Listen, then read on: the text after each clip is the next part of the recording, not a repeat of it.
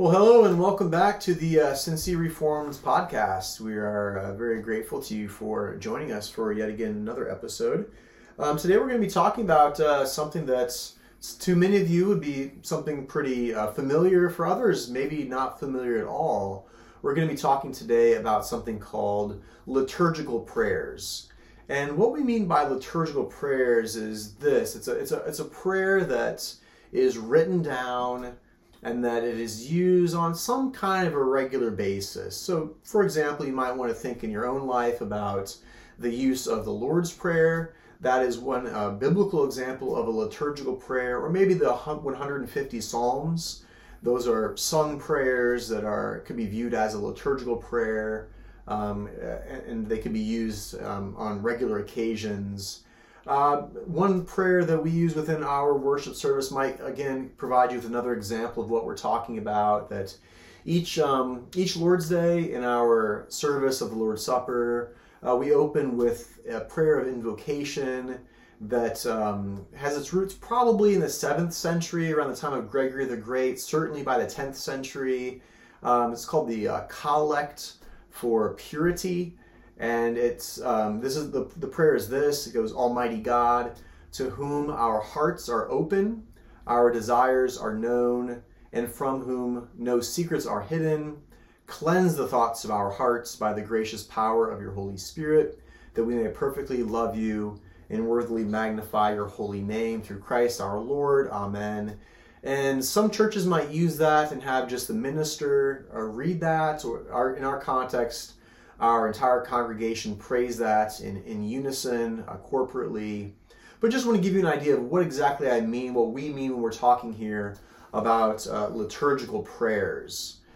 Um, so as we get into this, uh, I want to begin with probably the concern that uh, might be creeping up into your mind, and it certainly creeps up into the mind of many who visit our church as they see us doing that and they hear us using these prayers that are written down.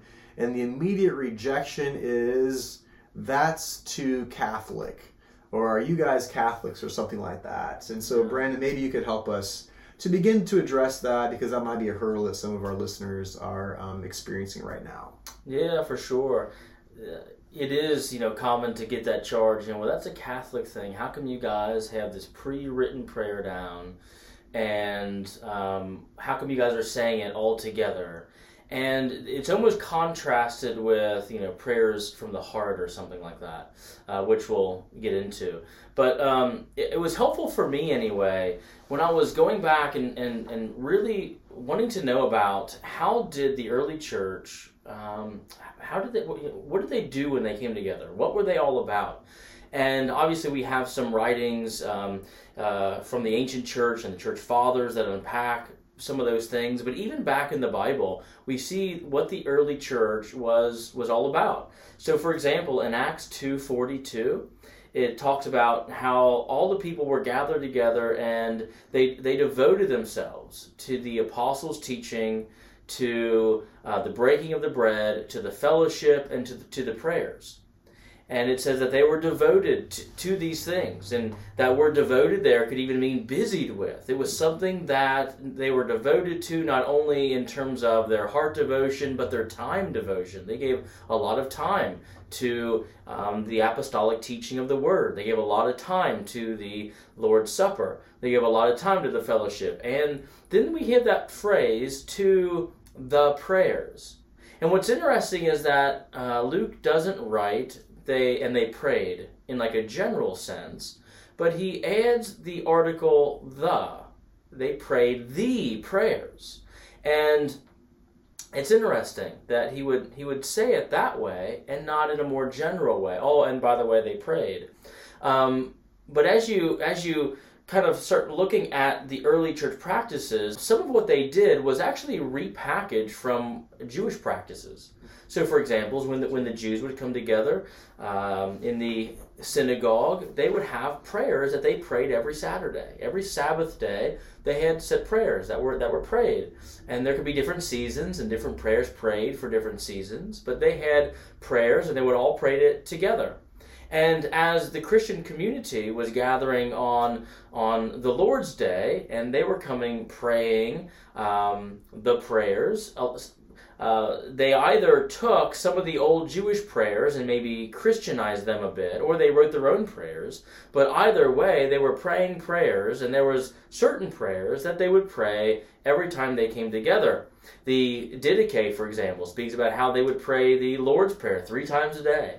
And so it was helpful for me early on as I'm like trying to wrestle with this, you know, is pre-written prayers, are they good? Are are they okay? It was interesting to see that that's probably what was happening here, even in even as the church is is spreading out in its kind of infant stage here, spreading out around the world uh, post-Christ. It's interesting how how they're coming together and praying set prayers, the prayers, Um, every single Lord's Day. So I think that that gives us some biblical background to warrant such uh, a practice in, in our churches. I, I think that um, to, to go even one step further with this, it's notable that there in the book of Acts you find the early church observing the third hour, the noon prayers, and the ninth hour mm-hmm. of prayers, because that was the Jewish practice. That, and to connect the, the point with your... Um, You're mentioning the Didache, where the Didache speaks about praying the Lord's Prayer three times a day. It's probably referring to the third hour, sixth hour, ninth hour prayers that were being offered up on a daily basis. And so that there'd be those three structured times a day that Christians would then observe in continuity with their uh, their Jewish background. And so those kinds of that, that uh, approach to praying and having a set rhythm of a daily rhythm, even more than just the Lord's Day rhythm, mm-hmm. was, uh, I think, very much uh, in place. And I've been actually doing some, a little bit of reading about um, some of the background to uh, Lord's Supper liturgy.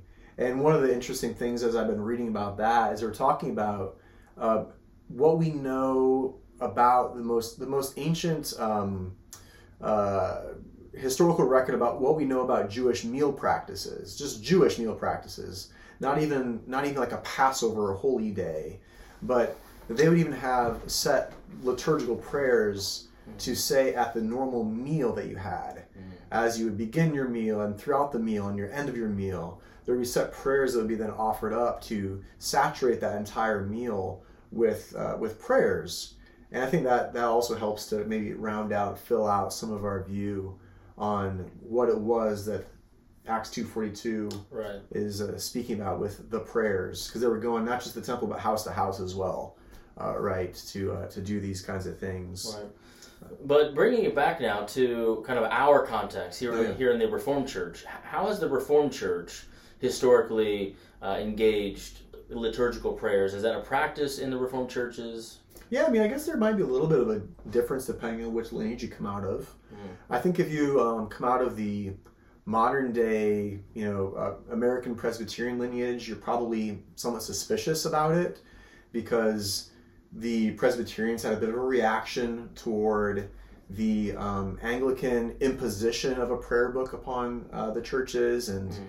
because the Anglicans and the Church of England and the government of England became very heavy-handed, from my vantage point, with the imposition of a prayer book, I think that led to a bit of a a pendulum swing, and um, the American Presbyterian tradition, I think, kind of gets away from those to a certain degree. Not entirely, but to a certain degree. But I think that if you come to um, the uh, Reformed churches from the mainland Europe, the continent of Europe, that uh, you, you see churches who are much more at home with liturgical prayers, um, similar to the Lutheran tradition, yes, similar even to Uh, aspects of the Roman Catholic or Eastern Orthodox traditions, that liturgical prayers have found a home there, and pastors would even write liturgical prayers for their um, congregants to use in their homes. So I think we have some really beautiful examples of a morning prayer and an evening prayer within the book that um, we that we have and we give to our members and encourage them to use in their homes, so that as they begin the day they can read something. And they don't stop there, but they begin there. Mm-hmm. Um, other kinds of uh, prayers as well were written for the uh, for use at meal times, before meals and after meals, or for children at bedtimes. And these kinds of things are written down to aid in the uh, practice of prayer, not to exhaust prayer. We're not opposed to praying from the heart, but to pre- uh, present something of a, a rhythm, a, a routine to, to uh, ground us and to instruct us and guide us. But that obviously finds its place into in the Reformed Church as well, which is why we have a book called Forms and Prayers that then provides us with prayers that can be used. It's not heavy-handed, you have to use this, right. But they can be used in our personal life and in our uh, our, our worship life. Yeah. But what, what else would you? What are your thoughts on that, Brandon? I mean, no, yeah, I think that's great. Uh, it's interesting to see the two different, you know, how how having uh, something imposed upon you can almost make you want to go in the opposite direction. So it's interesting mm-hmm. how different strands of the Reformed faith have uh, embraced or not embraced uh, t- to a certain degree the uh, the prayers. Um, but how would we answer then the the charges against that? Because the moment you, you bring up liturgical prayers, you speak about you know um, pre-written prayers that you're going to read on a piece of paper in corporate worship, or you're going to read it together in unison as the body of Christ. Um, one of the biggest charges that you see is what Jesus said, do not pray in repetition, and every Sunday I come here, you're praying the same prayer in repetition, and so you're violating what Jesus said here.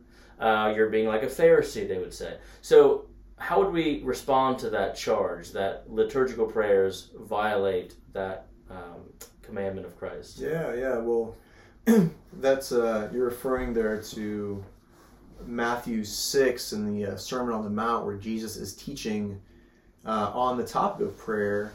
And I think that one of the unfortunate um, realities of history is that the uh, King James Version translates a, a term there as vain repetitions, and that uh, that phrase of vain repetitions has then um, really taken roots in the hearts and minds of many uh, Americans.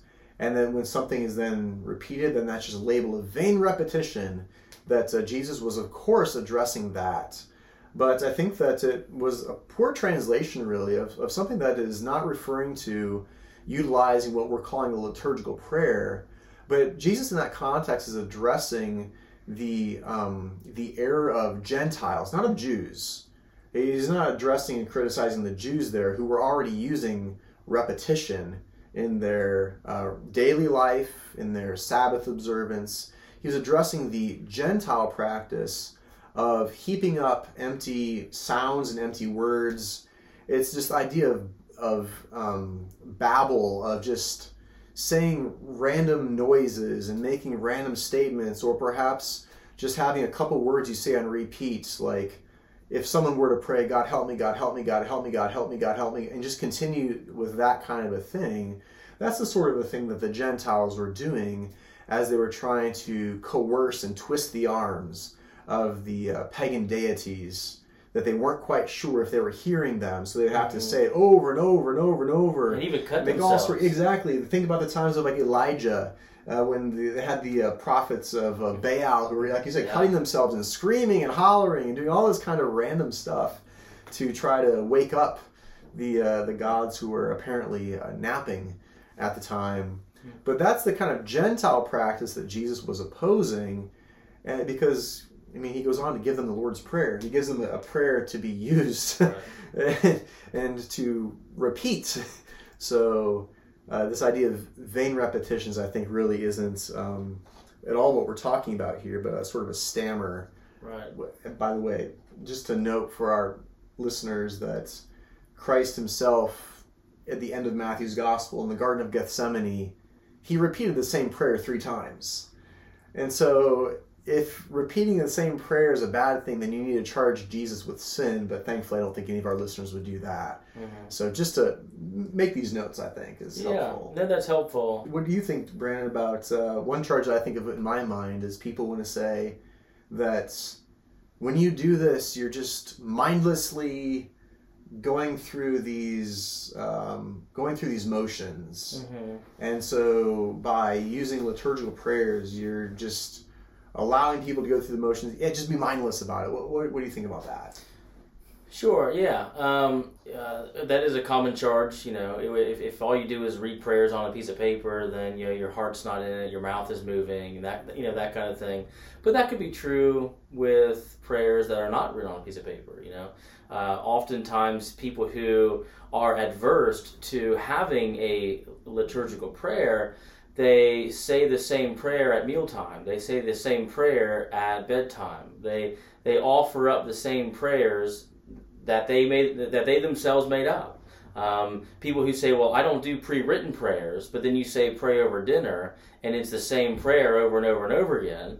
Um, so I don't think that the charge um, that you're that it's a mindless thing can only be labeled or can only be right. stuck on a liturgical prayer. It can be stuck on any prayer, really. Uh, that would be more of a heart issue. But liturgical prayers, I think, are um, are actually much more uh, rich uh, in terms of in terms of their their beauty and their depth and what they're what they're saying. So, for example, you know, when I was when I was a child and I was making up my own Uh, prayer at night, and I would say the same prayer at night. It wasn't very rich. It wasn't deep at all. It was it was very shallow, and and because it was so shallow, I was able to kind of say it mindlessly and go off to bed. But when you go into a liturgical prayer that's well thought out, it's theologically grounded, it's saying beautiful things that I probably on the spot maybe would not have even thought of saying, but I want to say them because it's so beautiful and it's so true and I believe it. And actually, I find myself reading a liturgical prayer and being almost inspired in a way that I want to pray. I want to continue in prayer.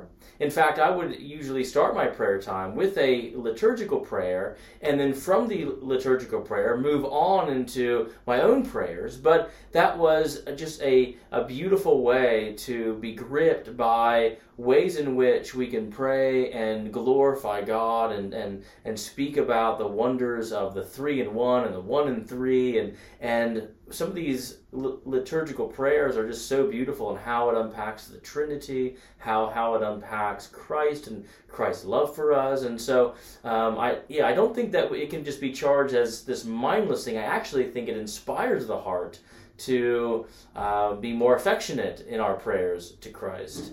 Um, any other thoughts you want to add to that? I think that you're you're, you're spot on with a lot of that, and uh, again, just to reaffirm what you said, that we don't stop with liturgical prayers, but I think it's helpful to start there oftentimes. Mm-hmm. Yeah. I think that we're so given to become slaves to the, our own moment. Mm-hmm. Like, this is how I'm feeling right now. This is what I want right now, and those kinds of passions enslave us. And that kind of can grip our prayer life to not pray what we should pray. Mm-hmm. We just pray what we have the urge to pray in the moment. And of course, there are things in the moment we should pray for. But to your point about having some reflection upon a prayer, that it takes us outside of ourselves to think about, what does the Bible teach me to pray for, as long as it's a good liturgical prayer. Mm-hmm. I could imagine there being some, you know, unfaithful Uh, you know, denomination or something that composes some liturgical prayer that's complete trash, right? Mm-hmm. I'm not saying every liturgical prayer is good, right? But one that's thoughtfully and biblically crafted takes us outside of the enslavement to our passions and the enslavement to the moment, mm-hmm. and helps us to pray as Christ would have us to pray, rather than just as I in my own moment want to pray, which might be full of sin and selfishness. Sure, yeah. It's also, I think, helpful to note, too, that in several of our liturgical prayers, there's actually a section in there where it invites you to pray. Mm-hmm. So if you're praying, I think the evening prayer, for example, there's a section where we pray for those who are grieving. And so we list people and we name problems and various issues that are going on with people um, that we know or in our lives or in the world. And then we jump right back into the liturgical prayer and round it out. And so it's not this either or, like either I pray from the heart or I pray this pre-written prayer, but there's a, a, a good balance, I think, of both. But there's another char- charge, Zach, that people um, often make, and they'll say, well, it's it's just too ritualistic, it's too rhythmic. Um, shouldn't we, in our Christian life, just be spontaneous and guessing about, you know, just kind of keep things fresh? Mm-hmm. Well, I mean, I think that there is something to be said for allowing to, to not have only liturgical prayers, as we've already said. And I hope that when we think about, you know, like our own church's worship, there are two particular prayers where, you know, you and I pray in response to the sermon by way of application, and we make specific application of the sermon to the congregation, and we intercede as well for the surrounding world. And we don't have an exact prayer that we're using there, a liturgical prayer, but mm-hmm. we pray um, more to a certain degree from the heart, although I think that we both plan that out, what we're going to be praying in that time. Uh, but it's not the same thing week after week, right? And so I think that there's an element to say, yeah, we, we, we need to be able to pray about specific circumstances, specific needs, that kind of thing. But I, I do think, though, that that, uh, that rhythmic nature is something not to be spurning quite so, so quickly. Because the rhythms of worship really have a, a very a powerful impact upon us, even if we're not aware of it. I oftentimes like to speak about the way that, you know, water dripping down upon a rock, in the moment, you're not seeing any change that occurs upon it. But over the course of time, that water dripping on the rock actually shapes the rock and changes the rock. Mm-hmm. And that's the way that I would like to speak about the worship that occurs in that rhythmic sense. That our rock-hard hearts, over the course of time, they become shaped and molded by that dripping water of the rhythmic worship service that leads us in that cadence of guilt and grace and gratitude, and that shepherds us gradually and, and slowly through the uh, various biblical needs and petitions that we need to offer up. And so really, pow- it's a very powerful thing, I think, to to be part of something like that. It's a very unifying thing, I think, also mm-hmm. to have that uh, uh, ritual undertaking, because you have a, the entire corporate church as a whole. Um, I think I, I, I enjoy, I love having the, the congregation saying a prayer together corporately, because you're, it's it's a it's a unity that you're hearing. Mm-hmm. You're hearing your brothers and sisters in, in ritual speaking together. You're you're seeing everyone acting together as one body. It's not only one pastor praying on behalf of everyone, but everyone's all together in this with one another. And I think that has a very unifying effect upon uh, upon a church, especially in a time when the church can be prone to so much division. Mm-hmm. Well, I think that that idea of a corporate ritual and a corporate prayer being offered up has a, sort of a subversive effect against the the inclination toward schism and disunity, but uh, really I think can can bring us together in a very powerful way. Mm-hmm. So. Yeah, what were your thoughts on that? I think it's helpful, and it's it's a good way to keep us engaged. I mean, oftentimes if you're if you're in churches where um, only only the pastor prays, for example, um, you know he might you know he might invite us all to pray together and kind of join our hearts mm-hmm. in prayer. But you know, if you're like me and the prayer goes a bit, you know, our minds are wandering, and I'm thinking about other stuff or whatever it is. But having times of liturgical prayer, we're engaged together, we're united together, we're saying the same things together. Our hearts are definitely in, in unison as we're as we're t- speaking about the exact same things. We're bringing the exact same things to God, and yeah, I, I like how you how you said that it really unifies the the body. Mm-hmm. And you know, one more thing, maybe just to, I'm um, thinking about here too, is that I think a lot of the time when people Uh, don't have the experience of a liturgical prayer within their worship, I think it's often the case where their worship service might only have two prayers. Yeah. Whereas if you, I'm not, I, I'm not even sure how many prayers our communion service has in it, but I'd probably say up to ten prayers that are included within it, not including the singing. Um, I, I'm sure at least eight. Yeah. And so I think that that kind of a context where you have more praying going on and more opportunities for prayer, that it's not taking away from what a pastor might do within maybe a Presbyterian context or a Baptistic context. But really what it's doing is adding those other places throughout the service where a liturgical component is being inserted to create the, a sense of movement and, and mm-hmm. drama that's according to the biblical shape. So yeah, that's right. Oh, is that, is that yeah, probably fair for your experience too? Yeah, I think so. Um, um, yeah, when when you talk about bringing on board, for example, a liturgical service or prayer rather, um, one of the charges is, well, so now we're just going to pray that, and now we're not going to. And it's like, no, you can you can add other prayers. Mm-hmm. Um, at a previous church, when I was bringing in more liturgical prayers, I still maintained the, the the prayer of intercession, where I would pray on behalf of the congregation and, and that kind of thing. But we would add other prayers where we could all come together and pray a, for example, a confession of sin or something like that. Yeah. Well, good stuff. Any other thoughts, Brandon, on this topic? Yeah. All right. Well. Um, Thanks again for joining us uh, this week on the uh, Sin C Reform podcast. We are a, sponsored by Westside Reform Church, and so we hope that uh, you check out these episodes, share them with other people. Please rate us uh, well. We appreciate it. Check out our church as well, Westside Reformed dot org. I'm here with uh, my co-pastor, Brandon Burks. I'm Zach Wise. Uh, great to be with you today. Hope it's been helpful for you. Thanks.